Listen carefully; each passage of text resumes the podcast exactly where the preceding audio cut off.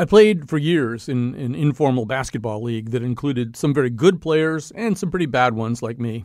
It was called the Jungle because its ethos involved an unusual level of comfort with the destruction of other players, either physically or psychologically. If you could play three days a week in the jungle and live to tell the tale, um, Actually, I'm not really sure what you got out of that, but you got something anyway. Uh, one of the best players was Dick Fairbrother, who held the all time scoring record at Wesleyan University. Fairbrother was a master of the withering remark, and over the years, there were two or three times when he would respond to somebody's ill conceived shot or missed defensive switch with the words, A sense of where you are, Colin.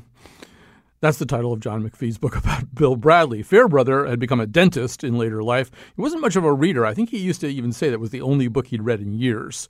But it's a testament to John McPhee's economy and eloquence that his six word summation of this fundamental truth of hoop got spat out on the floor of the jungle. And so, as we prepare to talk to John McPhee today in connection with uh, his new book, Draft Number Four, on the writing process, it's on the one hand worth noting that, yes, so much of what he's written, so much of the truth truth of what he's written is incorporated now into our understanding of the world, whether we were aware of digesting it or not. And on the other hand, there are, I, I did this experiment on social media. I put up a post saying, I'm going to be recording an interview with John McPhee. He absolutely is the writer's writer. So those of us who are writers know about him. People who are readers of the New Yorker know about him. How much explaining do I have to do to the rest of you? And there were other people who said they needed to know that he wasn't the bass player for Fleetwood Mac or other areas of confusion. So with that in mind, mind, John McPhee began contributing to the New Yorker in 1963. He's written more than 100 pieces for the magazine, including, yes, a profile of Bill Bradley during his days as a Princeton basketball star, hence a sense of where you are. He's won a Pulitzer Prize for his Annals of the Former World, which is a massive examination of American geology. And he's written about just about everything else that you can imagine. One of the things that uh, defines a John McPhee story or book sometimes is that notion of the complexity behind the simplicity. So he can write a book about oranges, and, it's fascinating. And in many respects, his spirit informs a lot of what we do on this show. Uh, maybe we'll talk about that a little bit later, although this is not a show about this show. It's a show about John McPhee. So, lengthy introduction. John McPhee, welcome and happy to have you here. Honored to have you here in connection with draft number four. Thank you. Nice to be here, too. I'd sort of like to begin with I mean, there's so much to talk about. This is a book about how you write.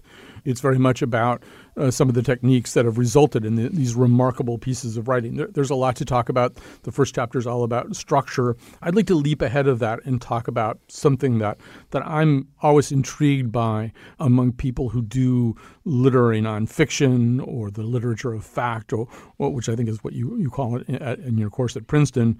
And that's the question of disappearing. It seems to me one of the things that you have to do so often in these long pieces is ultimately cause people that you are interviewing and writing about to achieve a different kind of comfort level with you, right? If you're going to be with them for days and days and weeks and weeks and try to get out of them things that are other than their prepared script for dealing with reporters, you have to disappear a little bit. You have to become somebody else to them. Is that a fair statement? And if so, can you talk about how you do it? It's certainly a fair statement, and it's where, I mean, it's an essential thing in in my work. It's why I'm flabbergasted with the admiration of the daily reporters who can go out, get a story, get it all together, write it, and submit it all in, in one day because I usually get nowhere in one day and but I hang around. Mm-hmm. And fortunately people let me hang around and I'm there a long time forming first, second and third impressions and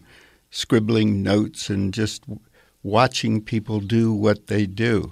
And I think that they get sort of used to me and then they go on doing what they do. I would much prefer to be in a pickup with a ranger somewhere than across a desk from the same ranger just trying to do an interview.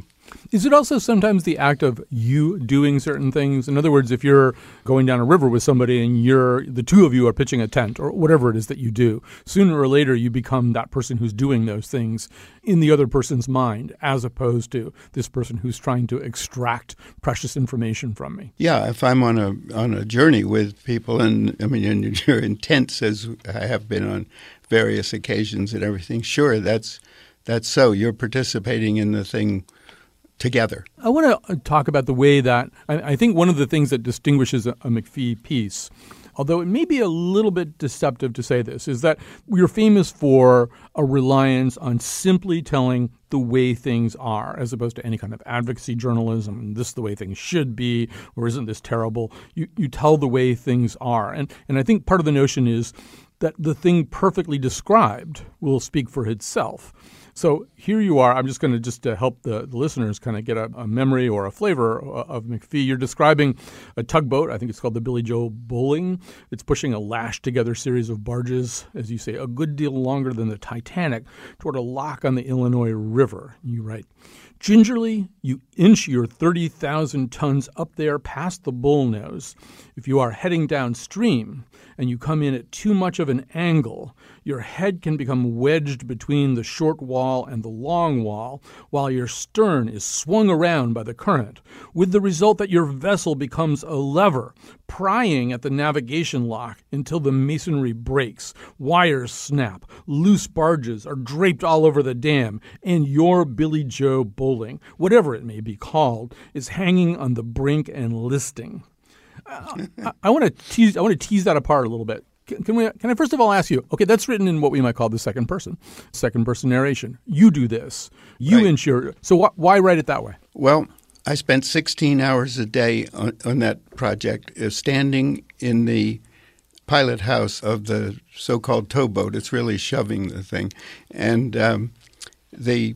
I'm there with one of the two river pilots who traded off, and uh, I got to know them very well, and they told me exactly what they were doing all the time, and so it was easy to, uh, or it felt comfortable, put it that way, to slip into the second person and and describe this as as if uh, the reader is piloting the towboat.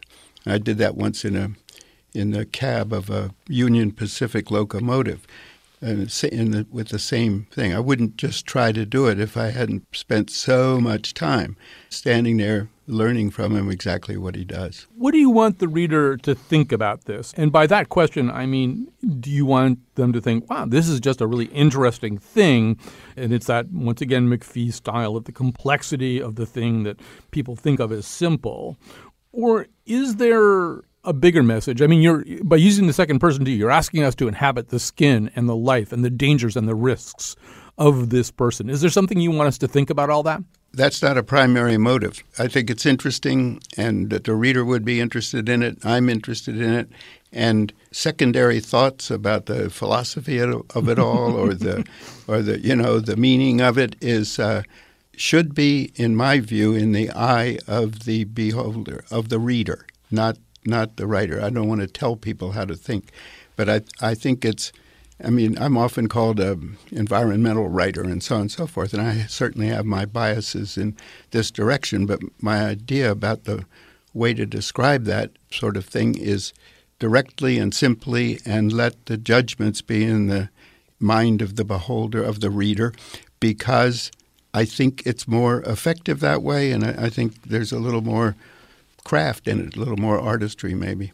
Yes. Well, absolutely. I mean, any sentient reader who's reading this is going to say, as we often do reading your work, wow, these jobs that make up kind of the landscape, the backdrop of America or our lives, they're harder, they're more complicated, and they're more dangerous than they look. It's just stuff that we don't really think about that much. So, so they're going to do that. But I'm going to try to be John McPhee and, and push at you a little bit more about this. Because I see in a lot of this kind of almost Walt Whitman's insistence that we look at each other. Ultimately, if you read a lot of John McPhee, that's kind of what you're doing, right? You're looking at other people, usually other Americans. You're looking at them in a way that you ordinarily don't yeah, I know that you you want to step away from the notion that you have any kind of overarching philosophy, but would you at least plead guilty to that to that notion that you want people to see each other? Well, I guess so, sure. But the thing is, I don't go get in my car or on an airplane because I want to go make people see each other. I, I, I go I go out there because I'm doing a a book. I'm doing pieces of writing, all of which relate to freight transportation, mm-hmm. and I get an opportunity to go to the Illinois River and get on a towboat and barge rig, and or to the Union Pacific uh, train and so forth, and and then I soak up what I can soak up when I'm there, and I write a story trying to show a reader what it's like to be there, and the the kind of philosophy that you're mentioning c- comes in after that, mm-hmm. or is just built into it from the start without. Uh, uh, but I, I, really would avoid anything that uh, smacked of a sermon. Right.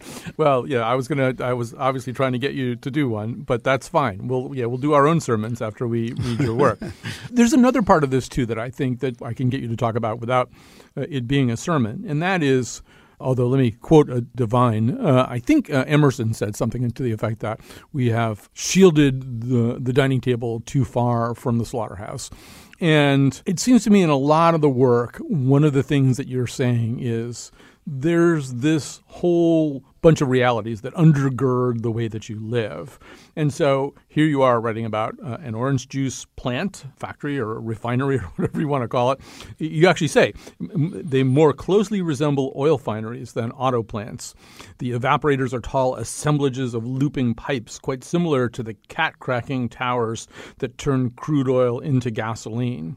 And you know, as I read that, I'm I'm thinking, you know, a you're trying to tell us a little bit about the substructure that we don't see of our lives, and I'm also aware of the fact that I had to go look up what cat cracking means because I'm so shielded from the substructure of my life that I don't know what catalytic cracking is or how vital it is to the process of making a refined petroleum product. And do you ever feel as though we, the average person, just doesn't know enough about this kind of stuff that you could just go through life not knowing what cat cracking means? Oh no, I think you can go through life quite happily not knowing what cat cracking means. I think that the I think that I'm I'm hoping that somebody that reads this thing would be interested to learn that, and in whatever context it is, the to learn about the concentration of orange juice, uh, which isn't as prevalent now as it was once. I mean, you know, canned frozen orange juice is not a not sort of as ubiquitous as it was back then. Well, okay. Well, I will. I will now stop trying to make you into any kind of moralist. and, but but then that raises the question of how it is that you came to do what you're doing. A lot of that is uh, answered or at least hinted at in this book, draft number four on the writing process by John McPhee. First of all, you didn't start out writing for the New Yorker, or did, did you not write for television for a little while? Right, correct. In the first place comes the impulse to be a writer. When and I was very young, I was I was one digit old, you know, when when I began to feel that. And as they go through your teenage years and all that, you you don't know what kind of writer you are. William Shawn, an editor of the New Yorker back then, used to say that uh, it was taking young writers longer to figure out what kind of writers they are. and I don't quite follow all of that. But the notion I'm trying to get to is that you need to learn this empirically, to learn what kind of writer you are by doing various forms of writing. Mm if you tell yourself as a result of being in an English class that, that you're a poet or something, go write the poems. Don't tell yourself you're a poet until you've written the poems, and when they're lousy, throw them out and then do something else. Do a novel, do factual writing. And I did, did all that. I wrote awful poetry when I was in my teens, and I wrote some fiction, I wrote nonfiction, all before graduating from college. Then the first professional job I had actually, or, or, or thing I undertook to do, actually happened to be writing uh, plays for television, adaptations of stories and, and original plays. And I, I did that for about a year and I was successful at it. But this was in the era when television had shows that went on for 50 minutes and ended and the sets were struck and that was it. It wasn't a series. But uh, I, I learned there that that really wasn't what I wanted to do. There were I wanted to make the whole shoe, not to have the casting director, the director, and the actors and actresses take over. And so you, you, you kick around when you're a younger writer, is what I'm saying.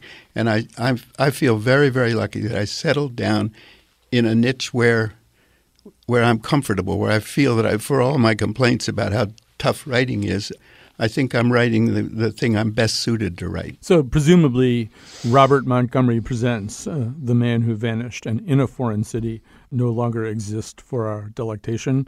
No, they don't. And they, that's actually right. And uh, they were both based on, those two were both based on New Yorker short stories, the, the kind of, you know, two page short stories, very short, short stories by Robert M. Coates.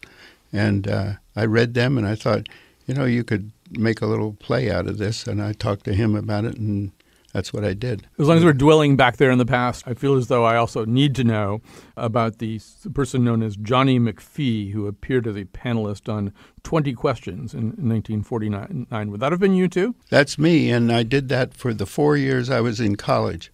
The, the people who owned and appeared on that show lived in Princeton, New Jersey, where I did, where I grew up, and I went to high school with their son, who was on that show when he was in high school and all and he went off. He's my age. He went off to Duke and had to leave the show to do that.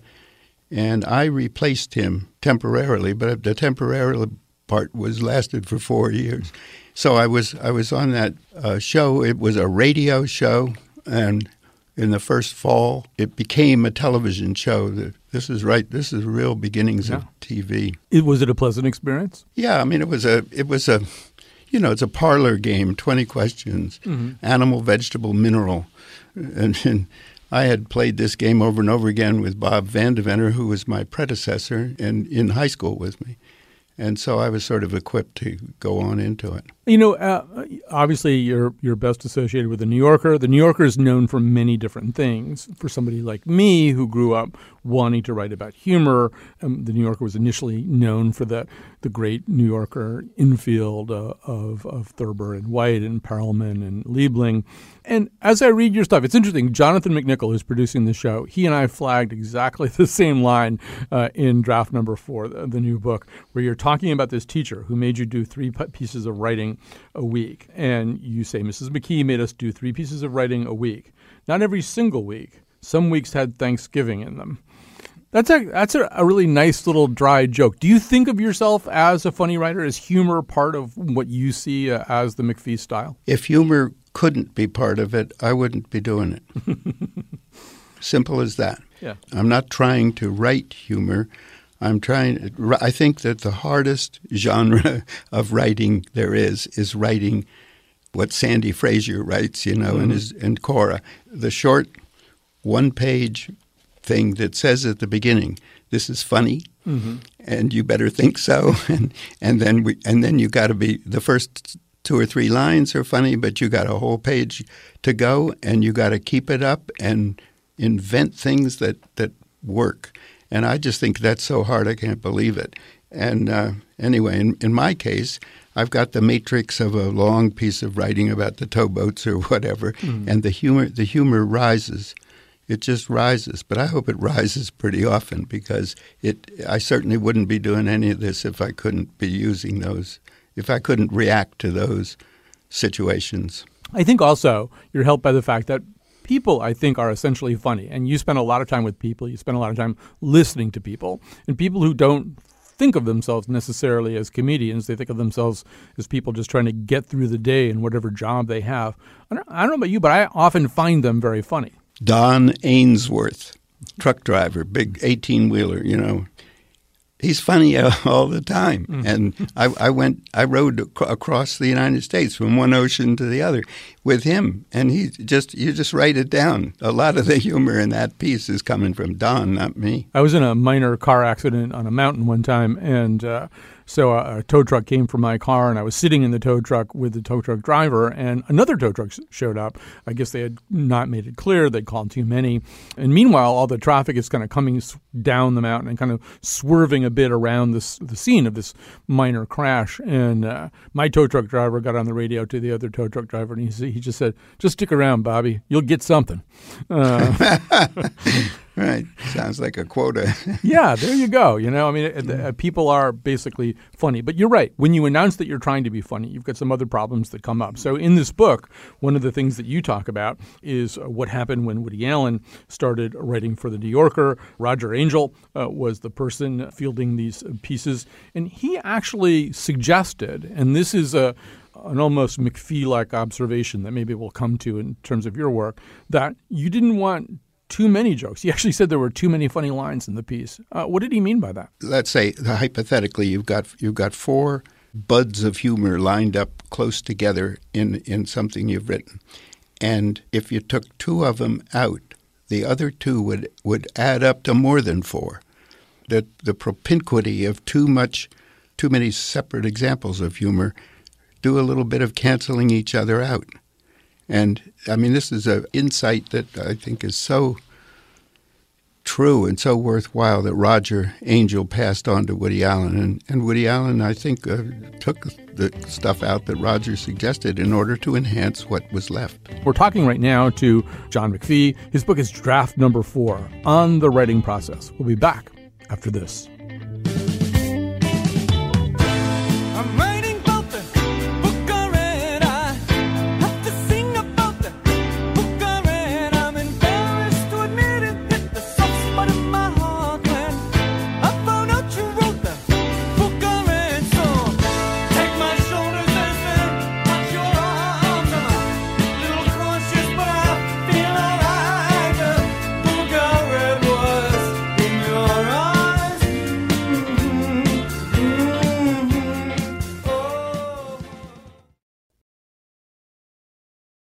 We're back. We're talking to John McPhee. His new book is draft number four on the writing process.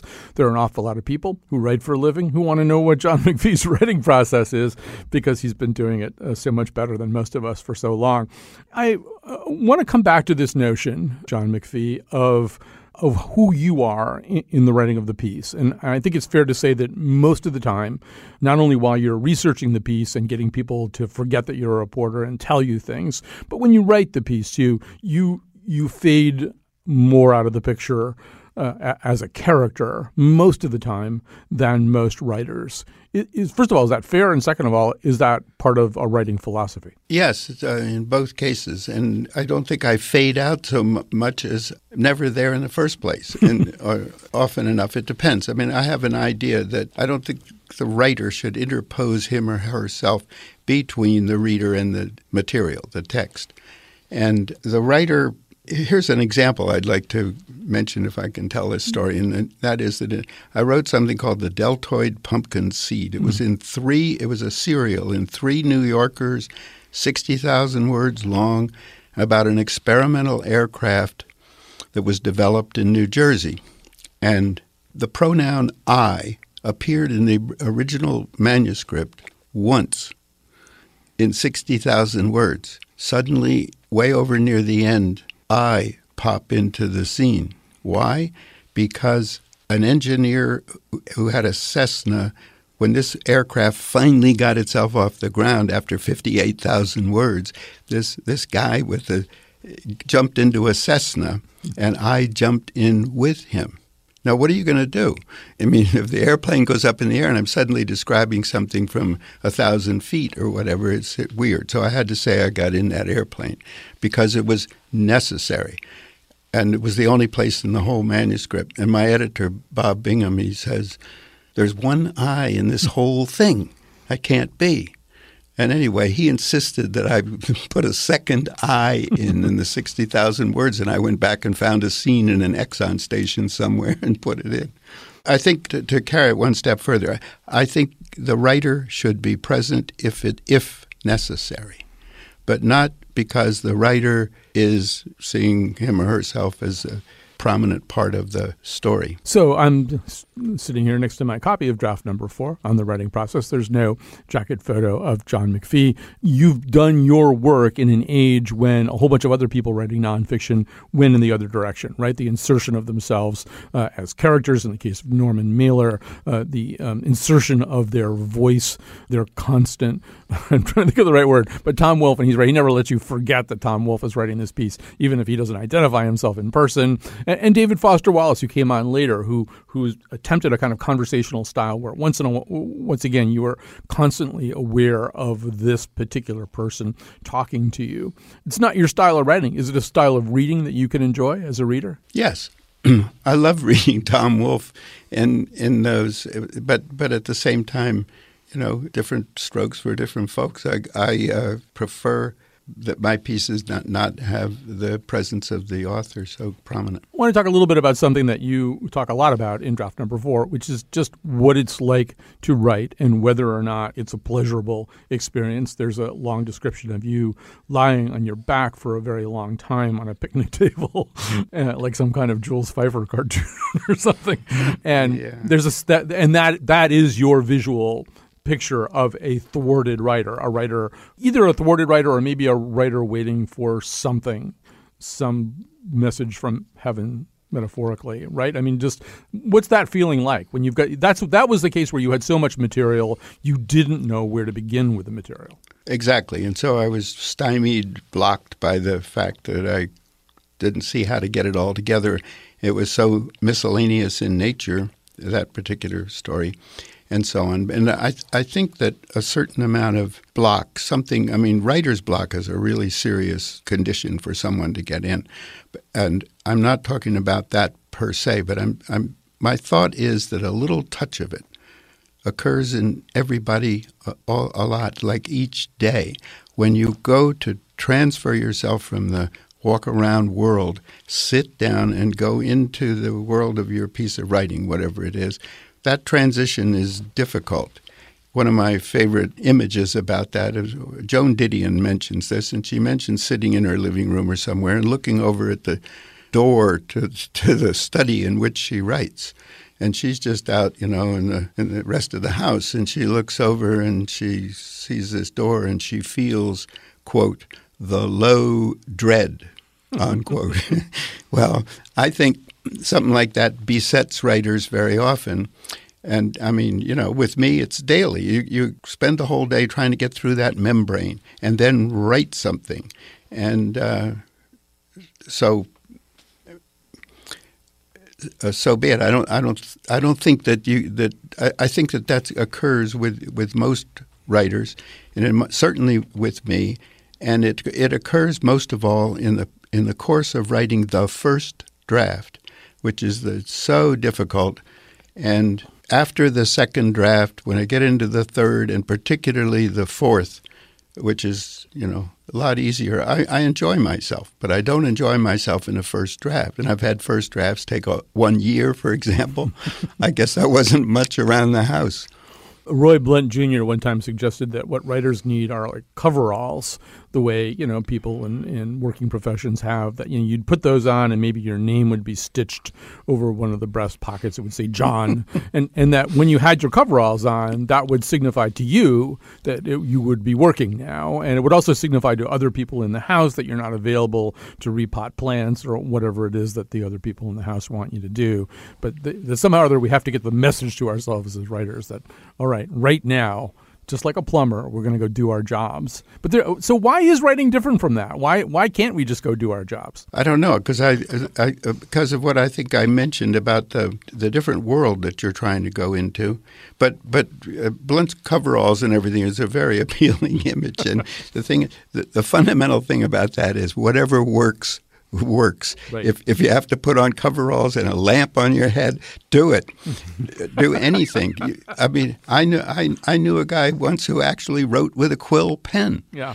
And and so on. I mean, it's just anything that gets you there. I mean, is a fundamental point that I'm trying to make in my book that I'm giving all these ideas, but if if, if I thought that but they don't universe one glove doesn't fit all and and uh, anything that gets you from A to Z, take it. Right. I think Franzen went through a period where he would blindfold himself and put earplugs in and like do all this stuff to create almost an isolation chamber so that he would have no distractions whatsoever and be totally isolated. Well, one of the things that you get at in the book? I think is there's this odd knife's edge that I think writers run their thumb down all the time, and it's the agony and the ecstasy of writing. Right? There's, I mean, you write uh, if you lack con- confidence in setting one word after another and sense that you are stuck in a place from which you will never be set free, if you feel sure that you will never make it, and we're not cut out to do this, if your prose seems stillborn and you completely lack confidence, you must be a writer. If you say you see things differently and describe your efforts positively, if you tell people that you just love to write, you may be delusional.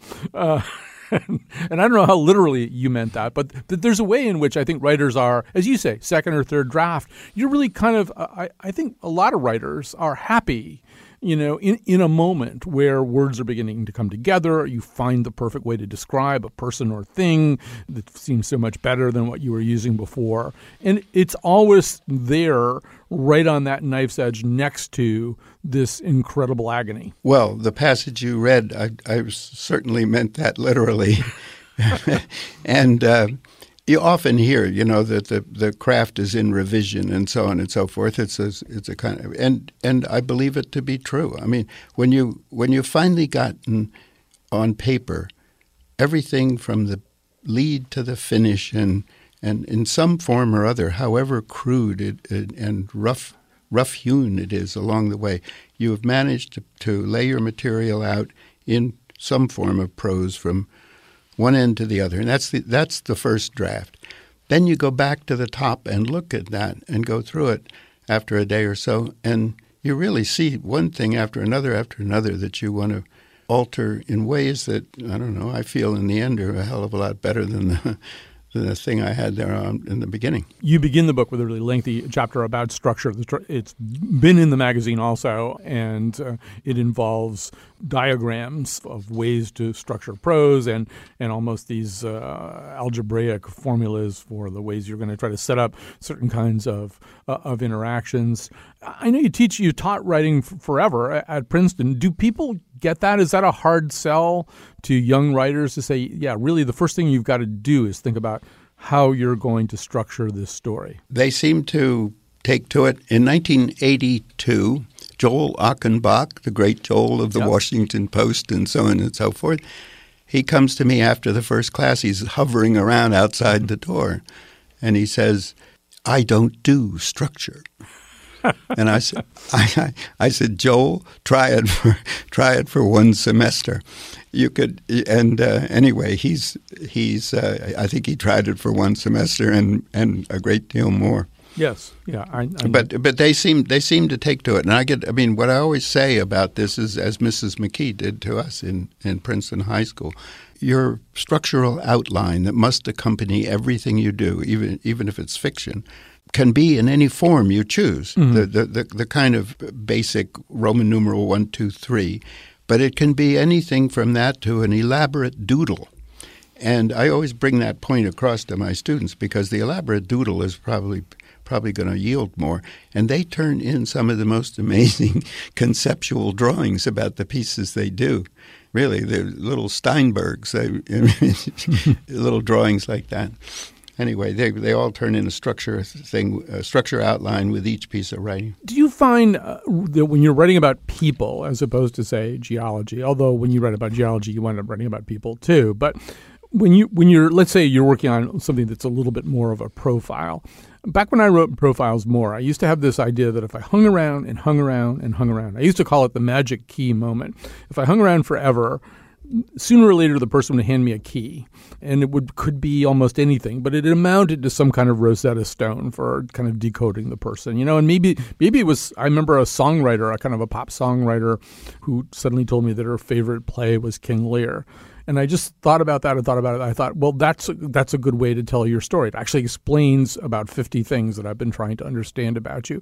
Does it does it work that way for you? Are you looking for the person to kind of hand you some way of unlocking their story? No, I mean I don't resonate with that as uh, during interviewing, waiting and waiting for that. But what I'm sure happens is that one or more of those things comes along, and it very much influences the ultimate structure, the arranging of, after you've done your interviewing and your note making, the arranging of the material would would be tri- little trigger points like that, that that you're mentioning would occur. I mean, in uh, Encounters with the Arch Druid. We're going down the Grand Canyon with David Brower, and we go through a, a rapid, a number 10 rapid can't be run without risk of life, it says in the guidebook, and, and uh, so forth. And Brower walked around the rapid. He, he, it was too much for him, and he didn't go through. And Dominy, the, who was making his trip with him, the, the big federal dam builder and so on, says to him at the end, Dave, why didn't you go through the why didn't you why didn't you go ride with us through the rapid? And Brower says, Because I'm chicken. And so that particular story needed to be where it was in this narrative. But details of Brower's life could go anywhere. Mm. And it is a detail of Brower's life that he had something like 36, whatever, I don't remember the number, yeah. fir- first ascents of peaks in the Sierra Nevada, a rope and piton climber clinging by his fingernails to some crag. And where to put that? That could go anywhere from the head front of the ultimate book to the end. It went right after the upset rapid with a little white space in between these two sections. And that's the kind of thing I think you're talking about. That the, it's a real key that a lot was said in that white space and about the whole piece. That was the first part of that total structure that where those two things came together. Because in the space between them, there's a lot of comment. He chickens out in the rapids. He clings by his fingernails to the crags. I don't know. I don't have to. I don't have to spell it out. No, and also that it takes a certain kind of courage to say that you're a chicken in that situation, and he has. Uh, Amen. A, a tremendous amount of courage. I mean, a demonstrable, quantifiable amount of courage. At least that's what I got in that white space. And anyway, yeah, that's right. That's right. We're talking to John McPhee right now. We're going to take a little break. We're going to um, do a final section with him. The occasion for this is draft number four on the writing process by John McPhee. Let's take that break, and then we're going to come right back.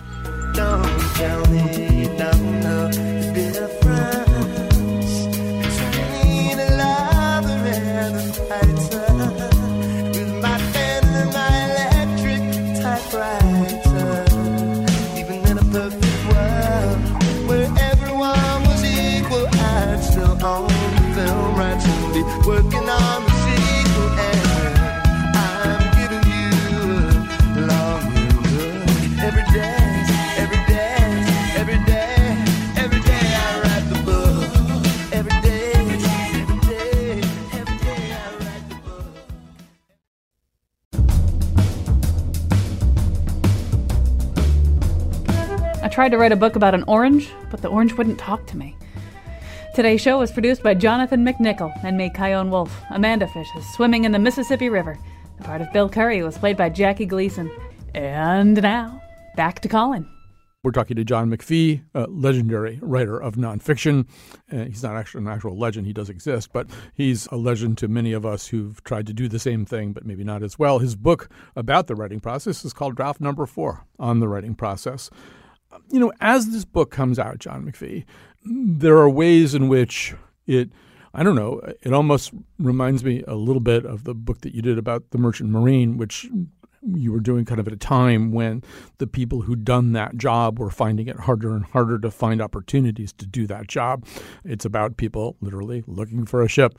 And that these days, the way the writing profession is, the kind of opportunities that you had seem harder to come by. The likelihood that any magazine editor is going to say to any writer, take as long as you need to, just get it right, which was the kind of thing that Shawn might say to you. Those opportunities seem less and less available to writers. I don't re- react to that a little bit. Maybe you don't see it that way. Well, there's several things that listening to what you're saying. I mean, it, it's uh, absolutely true that that the amount of space that Shawn had versus what David Remnick had has is quite different, and uh, the the long serial pieces don't appear much anymore. My most recent one was, was Remnick wanted to run one, and the the one about the Union Pacific Railroad that I mentioned was ran in two consecutive New Yorkers. So that world is sort of definitely gone gone by the way that many of those pieces though, came to me were just happenstance. Really, I mean, I, I've only reacted to in my in 50 years to positively that is, to two letters telling me what to write about. Mm-hmm. Uh, ask, I mean, one was from a sailor on a merchant on a merchant ship in the Gulf of Mexico, and he, the things he said caused me to call him up when he got home, and I went to Maine when he was on the beach, you know, and, and uh, I uh, went off in a merchant ship with him, and Don Ainsworth, a truck driver, read this piece and writes me a letter saying, if you're going to go out there on the ocean with them, you should come out on the road with us. Mm-hmm. And I wrote back to him, said, tell me what you do. And in terms of he, he, he owned a chemical tanker and he went around taking hazmats and other things here and there all over the United States and in Canada. That's how those two pieces came about. Would they would that happen now? Yeah, but I think the pieces would be shorter. But my son-in-law, Alexander Stille, developed a, a whole series of pieces about artifacts in the world and, and, and the, pyramids and so forth and what would become of them. And he did this in separate pieces because of this tendency of, of magazines and so forth to shrink. And so, so instead of writing a three part piece going on forever, he wrote a piece on the pyramids and a piece on something else. And he called his his book, all these fragments put together, were about a common theme, and he called it The Future of the Past. And I thought, ooh, there's a good idea. And so that those transportation pieces uh, were because Sandro had done that. I thought, well, this you could do this with these transportation pieces. They don't have to go on forever. You can you can write about the towboat in the uh, in the Midwest and the, the the train that I mentioned and so on. They, they all ran in uh, in, in, in one book, but uh, which was my plan. But they were very separate pieces uh, in the New Yorker over a period of time to cope with this thing. I think about this problem all the time because I'm teaching 16 young writers every spring, and and they're going into this world where where they need to cope with the problem of publication, and I don't have any kind of full thing to tell them that'll that'll be a magic key at all. I'm bargaining with my producer right now for how many more questions I can ask you. He says two, I say three. So I'm, I want to go back to what we were talking about before, and I want to posit that or stipulate that uh, you don't go into one of these pieces with this notion that you're going to make a difference or impart a moral or Correct. Or uh, what did Louis B. Mayer say? If you want to call, send a message, call Western Union. That yeah, that you're not right. doing. Okay, having stipulated that, do you think your pieces have made a difference? Do you think people read what you write about the world and, and that things change? In some instances, yeah. I could just name two: the mm. Pine Barrens, Brendan Byrne, the, the governor who caused the preservation and the state and federal laws or whatever to come together to create the preservation of the New Jersey pine barrens always attributed it to, or a lot of it, uh, his interest in it to uh, my book called The Pine Barrens. Uh, the Pine Barrens are very much like the Adirondack Park situation, um, vastly smaller, but still a, a kind of uh, state, and there's private land in the in the region and so forth. But anyway, that it had that influence. And the other coming into the country was about Alaska. It was about it was at the time when the pipeline had just been created, when and the Alaska Native Claims Settlement Act had been passed uh, to accommodate the pipeline, and so it was a vast shakeup of of uh, land in which Alaska, the state itself, got a modest portion that was about the size of California. And uh, the, the federal government kept such and such, and the natives the rest. And this is when I was up there, and there was a lot of controversy in Alaska over the pipeline, over development versus conservation, and so forth.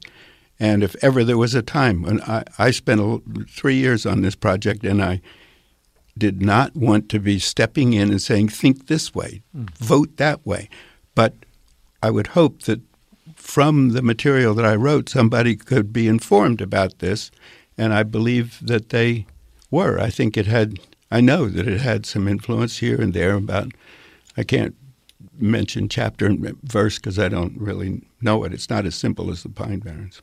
So let me give another example and have you react to it. So, uh, encounters with the archdruid, which is uh, we just talked about it before in connection with the white water thing and being a chicken. But th- this is uh, your deliberative attempt to set up these kind of Socratic encounters between an environmentalist and three um, uh, men whose goal is, in one way or another, to transform nature for profit. Um, and and so um, I'm going to read a, um, a McPhee piece. Uh, this is uh, involves this guy Brower that we were just talking about, uh, and he's on some kind of a massive. Well, you'll see this yacht belonging to this guy who's sort of a developer, um, and it's it, it goes the following evening. We transferred our gear to a motor ship called the Intrepid, which had slipped quietly down the coast from Hilton Head and into the Cumberland River. The size of Fraser's yacht was proportionate to his distaste for wilderness. The yacht was 90 feet long. It contained five staterooms and a floor through saloon. Its bar was stocked with Tanqueray gin. Fraser's southern antennae had reached out unobtrusively supra socially, and their research had shown that Tanqueray is Brower's gin of gins. So, no, I would make the argument that one thing that can happen in a McPhee piece, particularly something like this, is you know something that a theologian would call agape, maybe this kind of recognition of humankind's generalized uh, love for one another or appreciation or you know use whatever word you want for that that there's a way in which these guys who are totally at swords points about like what's going to happen what's going to happen even in this part of the world somehow or other are having a kind of human experience, which at least makes the wealthy developer guy want to make sure there's the kind of gin that the environmentalist likes. And at the end of all this, Fraser didn't do some of the things he could have done, right? And I'm wondering whether it's because of this kind of recognized moment of humanity. Well, he certainly recognized that Dave liked uh, Tanqueray gin, and. Uh, which he did. I was very surprised in, in that in that encounter at the extent to which Dave was sort of uh, mellow and cooperative and and so on. He was much feistier with uh, the two other antagonists that we put him together with, and uh, so uh, yeah, I mean it's shared humanity, all right. But I mean I think Fraser was pretty fairly uh, crafty, and reminds me of Donald Trump having the the Democrats over to the White House for dinner a last philosophical question for you. Are you a declinist? And, and, and I, I, think specifically about human beings. So Vonnegut really hated and feared humankind. He'd call them, I was with him one time when he was talking to a bunch of high school students, and he, he said, Mankind is like a syphilis on the face of the earth. You know, the sooner we're gone, the better. And you saw their little faces kind of crumple. Um, and, uh, but I, you know, reading you, I'm not. I mean, I sense I sense a kind of love uh, of humankind and appreciation of humankind, occasionally a hopefulness. But there's also quite a bit in your work about what we do to the planet. How do you how do you see people in the last analysis? The the, the opposite of Kurt Vonnegut, the the uh, uh, whom whose stuff I really loved, but. Um, yeah, no, I I have uh, I have very very positive vibes about people generally. My producer Jonathan McNicol wants me to ask if you have a, a new project on the burner somewhere. Well, yeah, I have a, a actually a, a, book that'll be it'll be a collection of uh, miscellaneous pieces and uh, still another book. All right. Well, that's good to hear. And John McPhee, what a thrill uh, to get to talk to you uh, after all these years. And, and the book that occasioned this is draft number four on the writing process. Thank you so much for joining me today. Thank you. Been a great pleasure. It's a thousand pages, give or take a few.